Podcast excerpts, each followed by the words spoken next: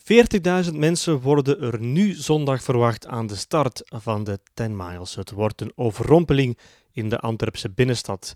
Een van die 40.000 is triatlete of intussen ex-triatlete Sophie Goos.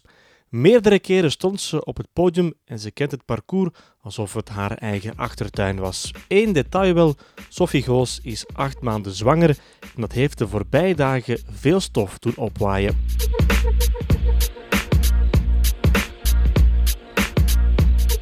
Ja, Sophie, tof dat je dit uh, wilt doen. Ben je intussen al wat bekomen van alle heisa?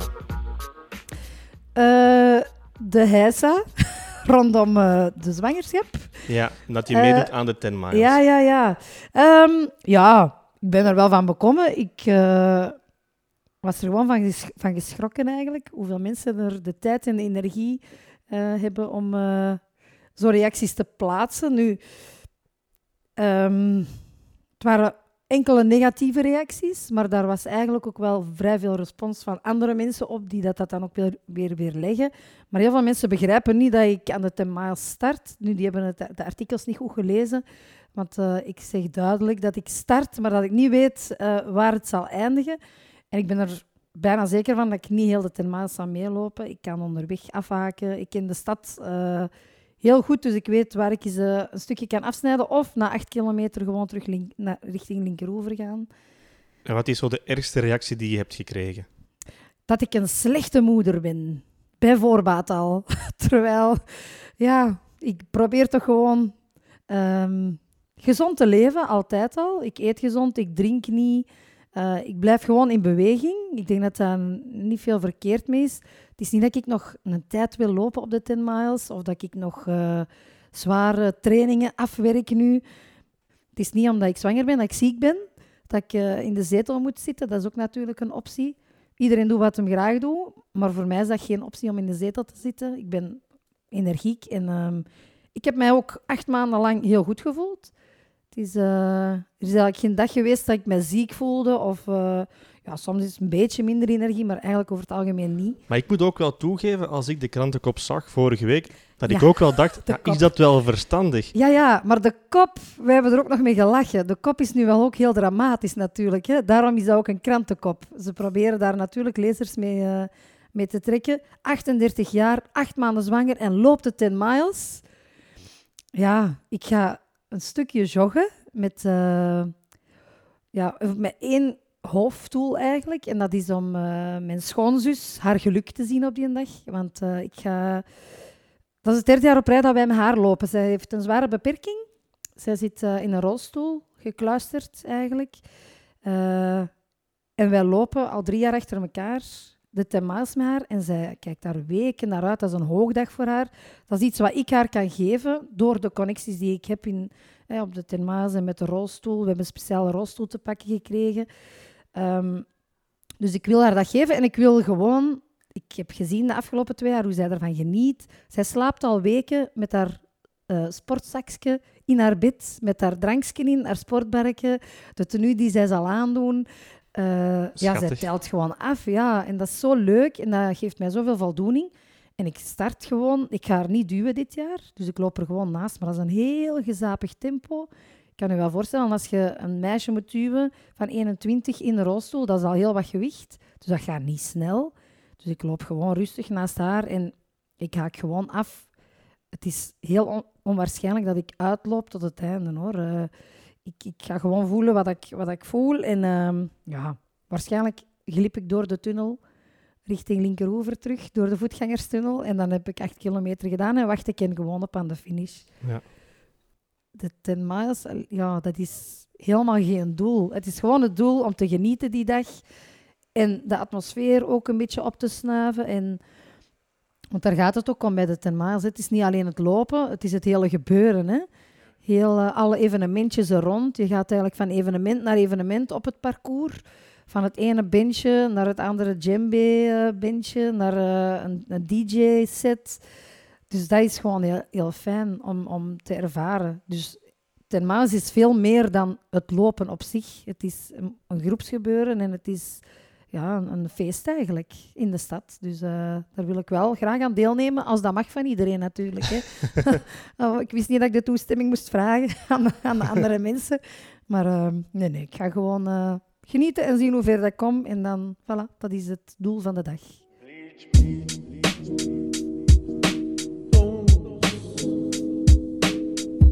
Het is wel een wedstrijd waar ik altijd op gebrand was om heel goed te doen. Eh, ik heb daar... Hoeveel keer zou ik meegedaan hebben? Ik denk zes keer echt voluit meegedaan. En dat is zo plezant om daar eh, op de eerste lijn te staan. En eh, als startschot gegeven wordt om gewoon uit die startblokken te knallen. En ja, na een kilometer te denken, waar ben ik mee bezig? Dit hou ik nooit niet vol. zo ging ik eigenlijk altijd van start. Eh, en dan dacht ik, ja, ik zou wel zien waar ik strand. Ehm, maar ik ben daar eigenlijk altijd een beetje boven mezelf uitgestegen ook. Eh, door wat ik daarnet zei, door de atmosfeer en door de toeschouwers. En door, en ja, het is eigenlijk een thuiswedstrijd in eigen stad. Ik, ik ken het parcours uit mijn duimpje. Ehm, het is, het, en ik liep eigenlijk altijd sneller dan dat ik gedacht had dat ik zou kunnen. Eh, Maar nooit kunnen winnen. Ik ben vaak tweede geweest. En Vier heb- keer tweede, dacht ik. Ja, vier keer? Dacht het wel. Ja, ik heb altijd gezegd, ik blijf terugkomen totdat ik gewonnen heb. Ook al ben je zwanger. Ja, gaat niet meer lukken. Gaat niet meer lukken. Eh, nee, nee, nee. Ik denk niet dat het ooit zal lukken, maar ik heb dat wel heel, heel vaak gezegd. En het straffen was dat ik altijd achter, of heel vaak achter een andere vrouw ook tweede was. Dus het was nooit niet dezelfde. Eh, twee keer wel Veerle, denk ik. Veerle van Linden. Ehm, maar daarvoor was het, ja, waren het Xenia Luxe mis een keer. Eh, wie was het nog? Ja, het waren een paar verschillende vrouwen. Dus, En dat prikt dan Ah toch ja, een beetje. Anja Buijsen, ja. Omdat het dan jouw achtertuin is. Ja, ja, tweede is ook wel leuk. Ik was ook wel vooral... Ik heb eens onder de 58 minuten gelopen, 57, 50. Daar was ik gewoon ook wel heel blij mee, of dat ik dan tweede was of niet. Ik vond dat, ik vond dat zelf wel een, een goede tijd en ik voelde me heel goed die een dag.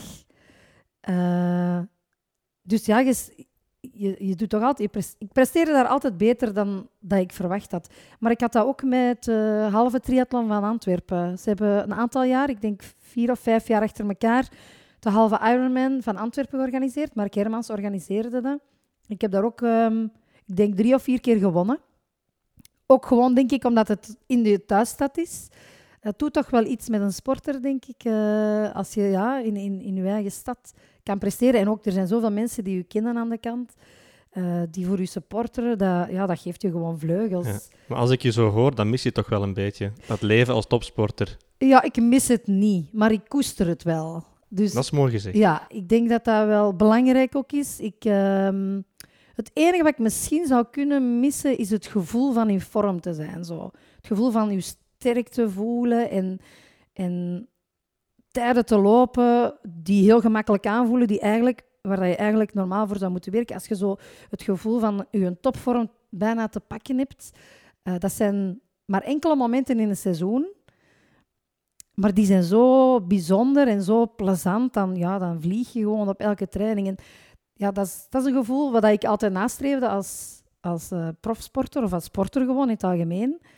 Eh, en dat zal ik nu nooit meer hebben. Misschien eh, toch, niet, toch zeker niet op dat niveau. Maar nu kan je eindelijk weer snoepen. Of een frietje hier en daar. Maar dat deed ik al. Ah, Heel veel mensen denken dat ik een... eh, ja, af en toe is zondige mag wel. Ja, absoluut. Ehm, ik denk dat we dat van Mathieu van der Poel nu ook al, allemaal weten, dat hij ook wel eens frieten eet. Ik denk, ik denk ook, dat kan helemaal geen kwaad. Je moet je lichaam, zeker als je zo, je lichaam zo uitput, moet je dat ook wel eens iets, iets gunnen. Eh, de paaseitjes staan hier nu op tafel, maar die stonden hier vorig jaar ook op tafel, het jaar ervoor ook. We gaan er zelfs een paar pakken. Hè.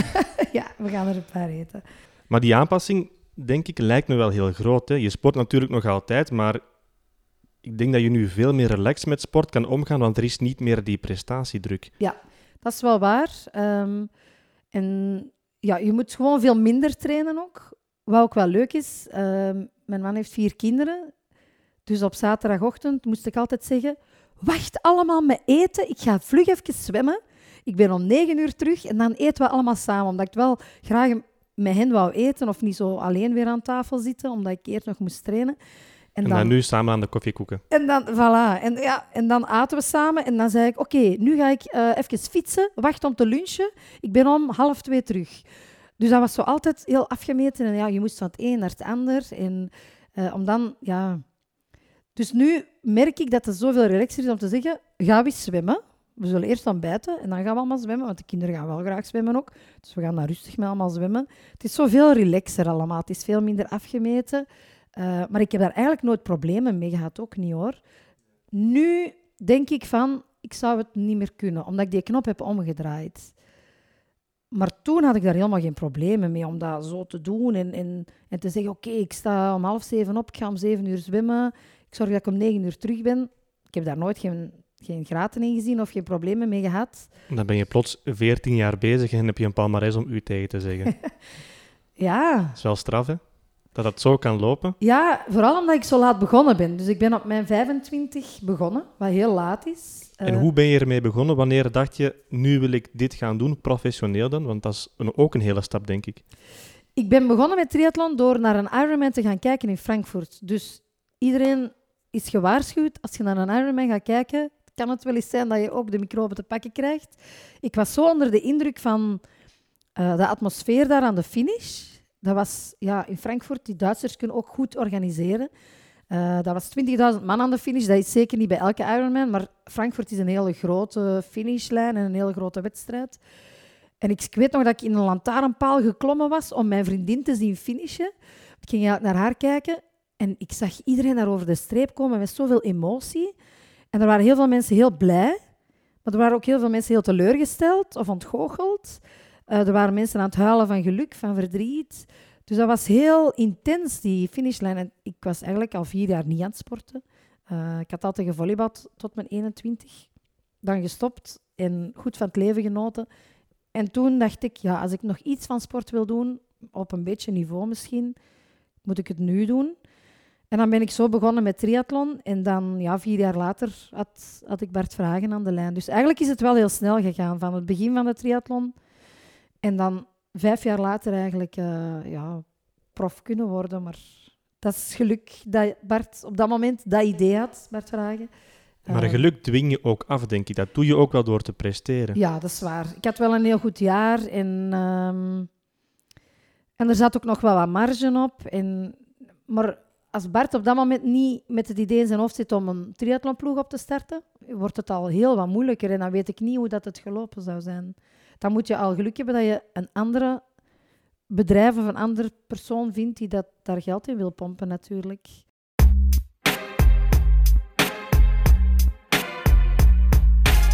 Nu heb je een winkel, een fietswinkel. Wat moeten we daarvan weten, Sofie? Maak eens kort reclame. Waar is het? Hoe heet het? Uh, onze winkel heet Amici di Bici. Dat is Italiaans voor vrienden van de fiets uh, op het Zuid, uh, in de Riemstraat. Um, en Sophie Goos staat achter de balie. Ik kan een koffietje maken voor u. of ja, we proberen anders te zijn dan andere fietswinkels. Want iedereen zegt alleen een fietsenwinkel, er zijn er al zoveel. Maar we hebben toch een ander concept. Um, we doen ook aan bikefitting. Je kan coaching krijgen van mij. Um, er is ook een indoor trainingscentrum met 12 fietsen, waar je vooral, voornamelijk in de winter dan um, kan indoor trainen. Het is niet een spinningfiets, maar het is echt op uh, koersfietsen.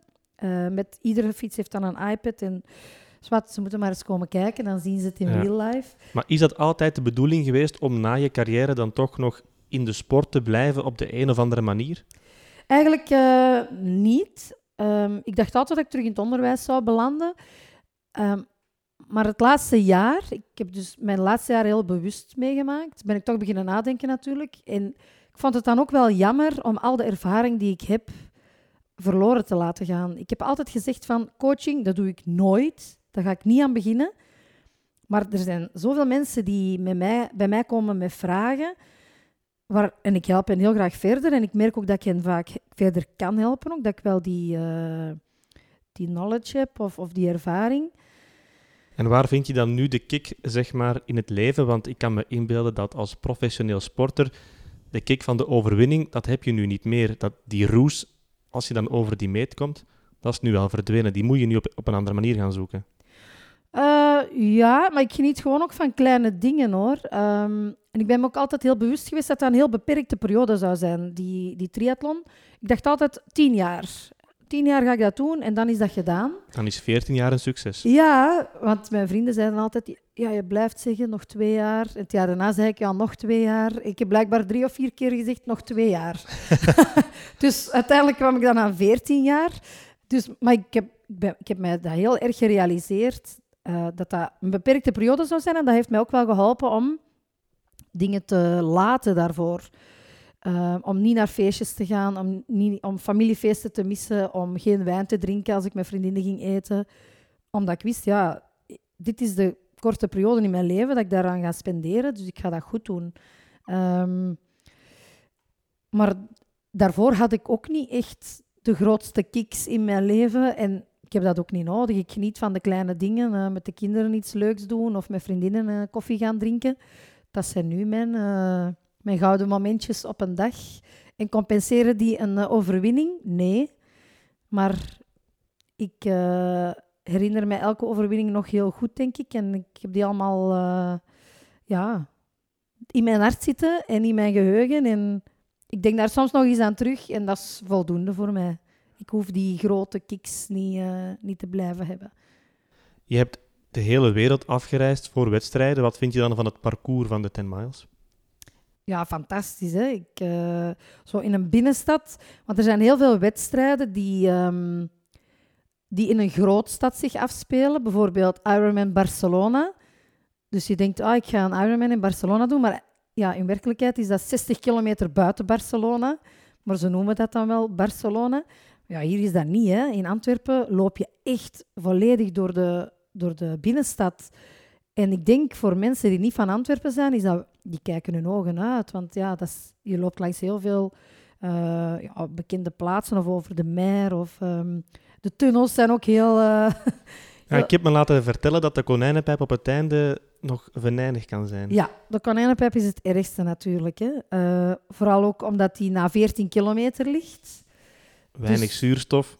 Ja, bergop. iedereen is al moe. Vorig jaar was het dan heel warm, dus in de tunnel ook. Iedereen werd een beetje bevangen door de hitte.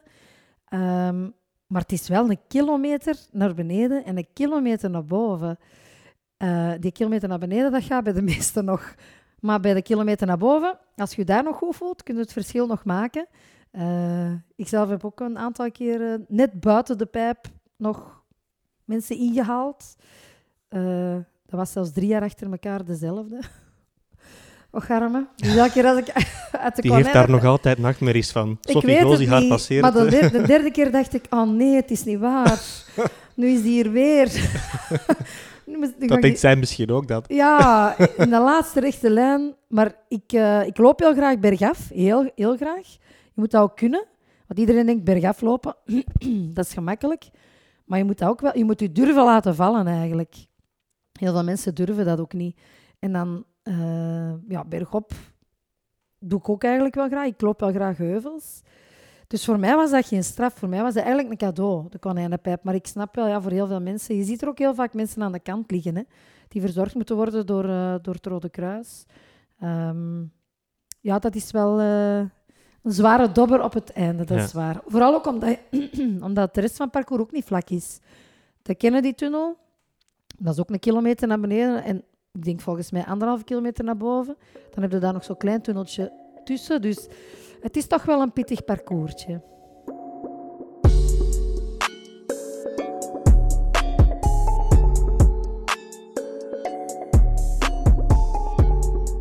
ik heb een paar atleten waarvan ik echt zeg, of waar, tegen dat ik echt zeg, van de laatste twee, drie maanden voor de Ironman moet je gezin ook weten van, jij bent niet meer beschikbaar of weinig of veel minder. Uh, ze zullen rekening met je moeten houden, je zult veel opzij moeten zetten. Uh, het vraagt gewoon heel veel tijd en energie om een Ironman te doen en mentaal inderdaad ook. Um, ik zou, als je nu tegen mij zegt, doe een Ironman binnen twee maanden, dat gaat niet. Je moet daar op ingesteld zijn. Dat is zo'n onderneming. Voor sommigen 17 uur zelfs, mogen daarover doen. Dus dat is zo'n grote onderneming dat je daar uh, niet alleen lichamelijk, maar inderdaad, je moet je knop daarvoor omdraaien en zeggen: Oké, okay, ik ga daar nu voor werken.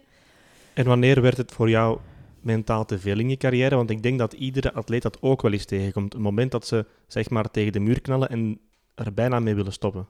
Ja, ik heb zo ehm, ja, één moment echt gehad. Dat heb je dus wel meegemaakt. Ja, en eh, mijn man noemt dat mijn sportdepressie. dat was na een wedstrijd in, ehm, in Mexico. Ik was heel goed. Dat was een wedstrijd in maart. Ik had een hele goede voorbereiding gehad. Ik was, eh, ja, mijn tijden waren ongelooflijk. Mijn wattages op de fiets waren ongelooflijk. Ik voelde mij heel goed. Dus ik ging met heel veel vertrouwen naar die wedstrijd. Ik heb daar ook heel eventjes uh, aan kop gereden. En dan ging het gewoon van kwaad naar erger. Het was zo'n slechte wedstrijd en ik begreep niet waarom. Dus ik ben naar huis gegaan en ik, had, uh, ik heb een maand, denk ik, in niks zin gehad. Niet gegeten, niet getraind, weinig geslapen, apathisch. En ik dacht, allee, dat is niet de eerste slechte wedstrijd dat ik doe. Maar op een of andere manier hakte dat er toch zo in en gleed ik daar gewoon helemaal door onderuit. Uh, en dan is mijn trainer naar mij gekomen en dan heeft hij uh, gezegd van kijk, er zijn heel veel atleten die in uw schoenen willen staan. Dus it's your call. Als je wilt stoppen, stop er maar mee. Hè. Dan zijn er veel anderen die dat uw plaats willen innemen. Toen dacht ik, ah, ja maar wacht. ik wil deze toch nog wel even doen. Ik vind het toch ook wel... Ik vond het altijd leuk, dus ja... En dan ben ik op stage vertrokken en daar is eigenlijk alles terug goed gekomen. Dan ben ik terug beginnen trainen. En, uh, maar het heeft toch een maand geduurd. Het was toch een zware maand, ook voor mijn man. Die zag mij ja, helemaal apathisch. Heel vreemd. En ik kon ook niet zeggen waarom na die wedstrijd dat ik mij zo slecht voelde, terwijl er nog slechte wedstrijden geweest waren, waar dat ik gewoon dacht, oké, de volgende en we gaan door. Dus, en zijn ja, dat dan ook zaken die je meegeeft aan mensen die je dan nu aan het opleiden bent, zeg maar, of aan het begeleiden bent? Ja. Dat ze die mentale terugslag ook wel kunnen meemaken als het dan even niet meezit? Ja, maar het is ook de manier waarop dat je ermee omgaat. Want ik ben daar toen heel slecht mee omgegaan. Um, maar ik heb ook, uh, ik herinner mij een wedstrijd in Duinkerken. Dat was een Olympische afstand. Dus dat is een korte afstand, een kwart. Um, waarbij je daar heel snel moet zwemmen. En dan is het maar 40 kilometer fietsen en maar 10 kilometer lopen. Dus dat is eigenlijk een wedstrijd van maar twee uur. Terwijl ik eigenlijk gewoon ben om negen uur wedstrijd te doen. Maar ik ging met heel veel vertrouwen naar daar. En ik, uh, er waren vier Belgen die meededen. En ik zei met heel veel uh, zelfvertrouwen: als ik hier laatste Belg ben, dan fiets ik naar huis. Het was in Duinkerken in Frankrijk. En um, ik werd dus laatste Belg. Omdat ik gewoon niet mee was met zwemmen. De rest kon ik wel, maar ik was gewoon niet mee. Voilà. En die andere drie Belgjes, die, die dat eigenlijk meestal wel achter mij waren, uh, die waren wel mee met zwemmen. Die waren gewoon beter, dat waren gewoon betere zwemmers. En toen ben ik naar huis gegaan, heb ik drie dagen met in mijn fiets? bed... Nee, nee, met de fiets. ai, ik heb mijn ai, belofte niet waargemaakt. Ik ben onder mijn deken gaan, gaan liggen. Drie dagen. Ik heb gehaald, denk ik. En toen ben ik uit mijn, uit mijn bed gekomen en heb ik gezegd, en nu win ik alles dit jaar. En ik heb ook alles gewonnen toen. Dat was dat jaar 2009. Dus het begin van het jaar, één slechte wedstrijd, helemaal van onder de voet. Maar ik heb, daar heel, ik heb dat heel positief omgezet naar een motivatie eigenlijk. Dus dat zijn eigenlijk twee slechte wedstrijden. Eén waar ik er heel slecht mee omga. En een tweede waar ik er veel beter mee omga. En waar dat ik zeg van, dit overkomt me niet meer. Hier ga ik alleen sterker worden. En mij gaan ze niet meer hebben dit jaar. Ik ga alles winnen. Dus ja, het is vaak hoe dat je omgaat met een tegenslag. Dat is belangrijk, denk ik. Maar daar moet je je bewust van zijn. Hè? Dus ik, ja, ik kan mensen daar wel mee helpen, denk ik. Uh, omdat ik ze allebei heb meegemaakt. En ik weet, het resultaat van het ene is niet goed en het resultaat van het andere is wel goed. Ja. Over tegenslag gesproken, ik vind het bijna moeilijk om erover te beginnen, maar nee. het kan bijna niet anders. Nee, nee. twee jaar geleden, of bijna twee jaar geleden, werd hij neergestoken aan Park Sporen Noord. Ja. Denk je daar nog vaak aan terug? Nee, eigenlijk niet. Uh, alleen als mensen mij erover aanspreken, maar dat gebeurt eigenlijk nog wel vaak. Um, ik schrik ervan hoe, hoe, regelmatig dat mensen dat toch nog eens bovenhalen. Uh, maar ik zelf niet eigenlijk. Dat was hier aan het park, op uh, 500 meter van ons deur. En ik kom elke dag in het park. En ja, soms denk ik nog wel eens, ah, hier was het. Of uh, ik zei van de week nog eens uh, tegen een van de kinderen, Ah, hier zat ik op een bloembak te wachten op de, op de ziekenwagen. Dus het komt nog wel ter sprake, maar eigenlijk niet echt negatief. Gewoon terloops. Um, maar je vindt het ook niet moeilijk om het daarover te hebben, bijvoorbeeld? Nee, helemaal niet. Dat is gewoon gebeurd. En, maar er zijn veel mensen die uh, omvergereden worden of die, weet ik veel wat, op straat iets tegenkomen. Of um, ja, dit is mij nu overkomen, maar ik ben daar een jaar mee kwijtgespeeld, sportief gezien dan.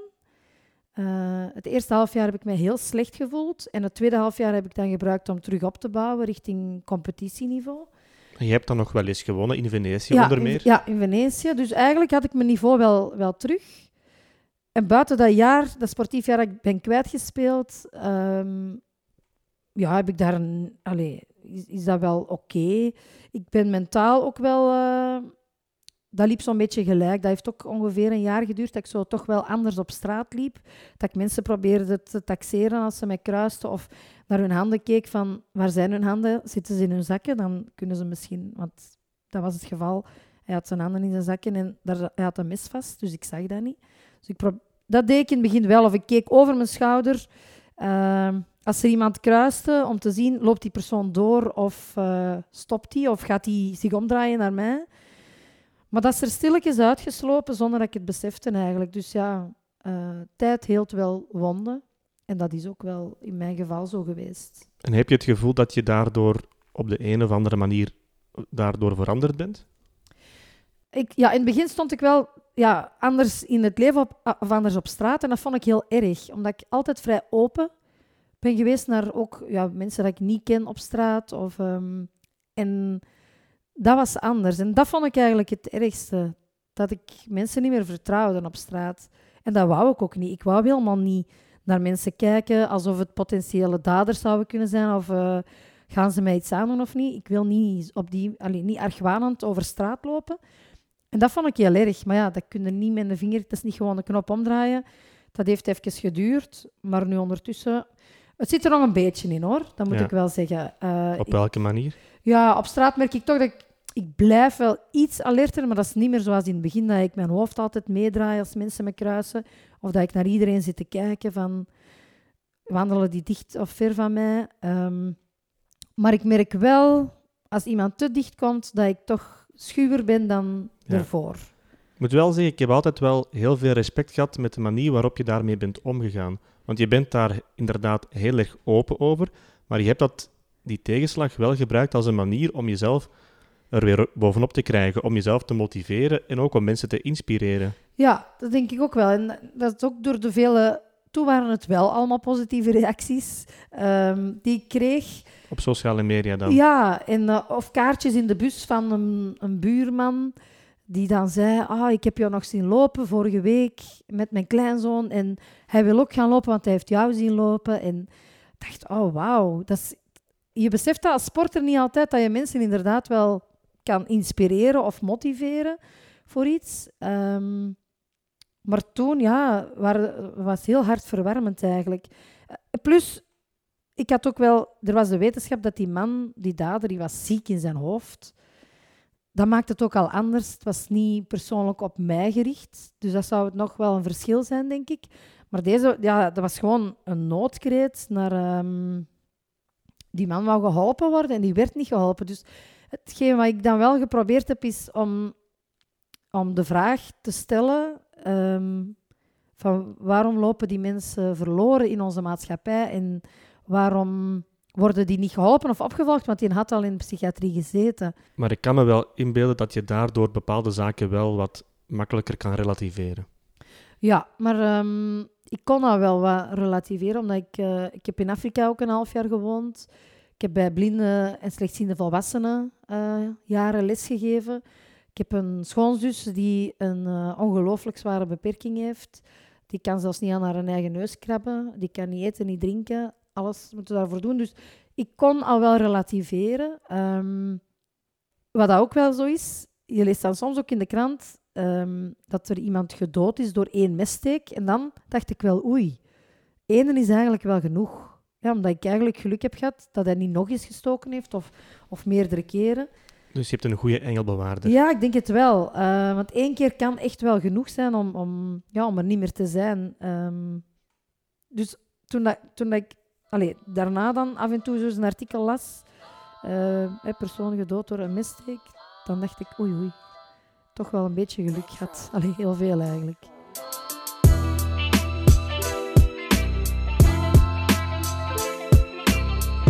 Over iets positievers dan?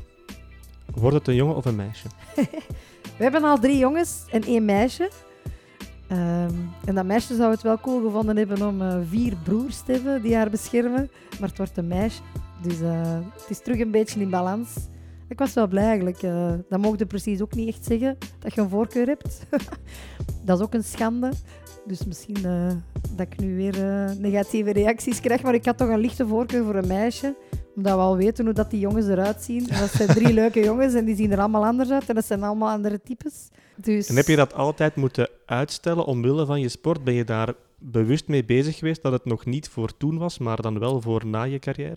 Ja, er zijn atletes geweest die um, heel bewust een kind krijgen en dan een comeback maken. Ja, dat gebeurt vaak in. Uh, ja, en die zijn ook allemaal heel sterk.